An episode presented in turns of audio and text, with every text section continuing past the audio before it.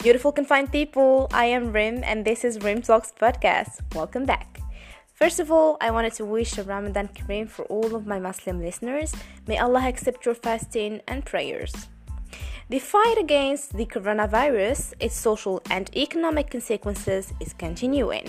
In parallel to the fight in hospitals, there is a true race going on in the laboratories all across the globe where scientists around the world are multiplying efforts to find the cure for this microscopic but oh so devastating virus.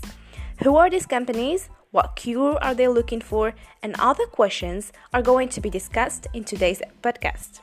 Grab your cup of coffee, turn up that volume, and let's talk about who is more likely to be the world's next superhero.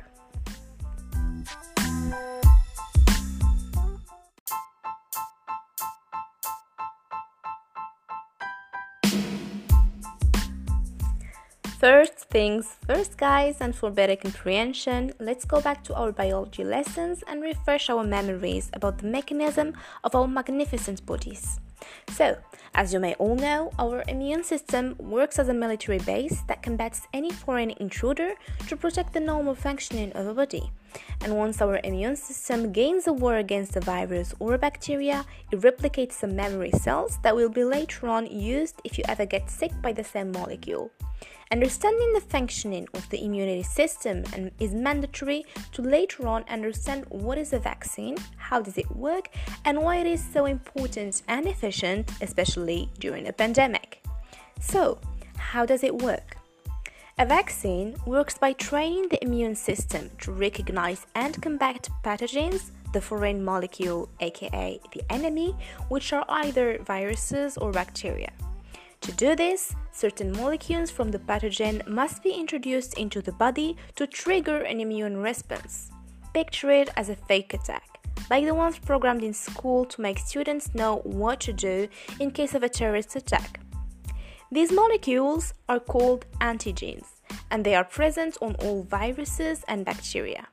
By injecting these antigens into the body, the immune system can safely learn to recognize them as hostile invaders, produce antibodies, and remember them for the future. If the bacteria or virus reappears, the immune system will recognize the antigens immediately and attack aggressively well before the pathogens can spread and cause sickness, just like what I explained before. Vaccines don't just work on an individual level. They protect entire populations. Once enough people are immune, opportunities for an outbreak or disease become so low, even people who aren't immune benefit. That's why having that vaccine appears to be the ultimate solution to end this pandemic and go back to our normal lives. And that is also why countries, with their scientists and laboratories, are scrambling to find a miracle cure.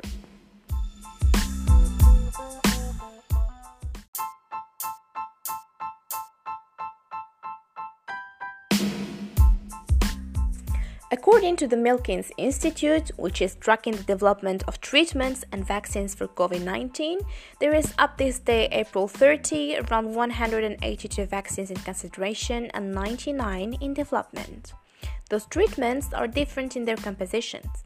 We mainly find vaccines, antibodies, antivirals, and RNA based treatments. Well, the variety is quite large. Let's just hope that at least one of these guys is going to be tested effective ASAP. Talking about the timing, it is important to state that development of vaccine does take time. The frame is from 6 months to 10 years to develop it, test it, and market it, but during these circumstances, efforts are made to compress this period. What happens in a normal scenario is that once there is an outbreak of a virus, like what is happening right now, many laboratories start their research and trials to find the cure.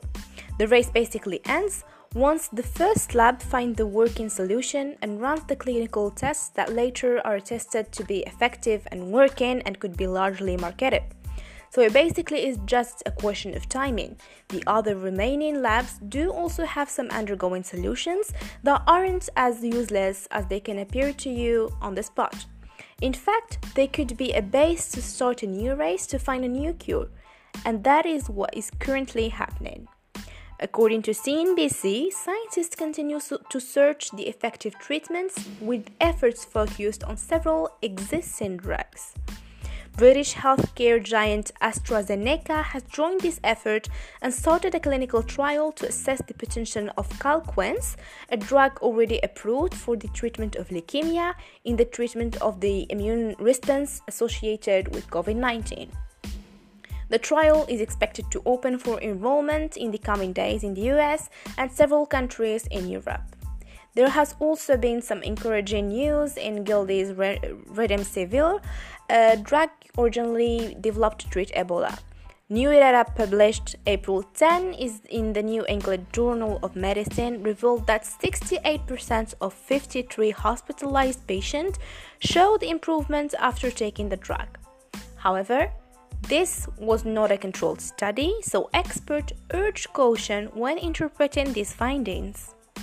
Meanwhile, concerns are raising around the safety of anti-malaria drugs, which are chloroquine and hydroxychloroquine, hyped as promising treatments. News emerged that a chloroquine trial in Brazil was cut short after researchers found a high dose was associated with an irregular heartbeat. Yep, guys, this for sure is going to take more time, and we have to be more patient and cautious while waiting for this cure.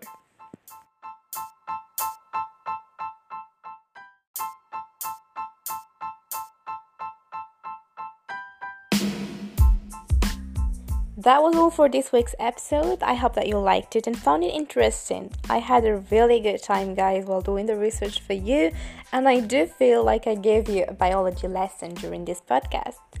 It was really fun for me to do. I hope that it is also good for you to listen to. I'll see you guys in the next episode of Quarantine with Rim. Until then, I really hope that you all will stay safe. I love you guys so, so much, and don't forget to smile white.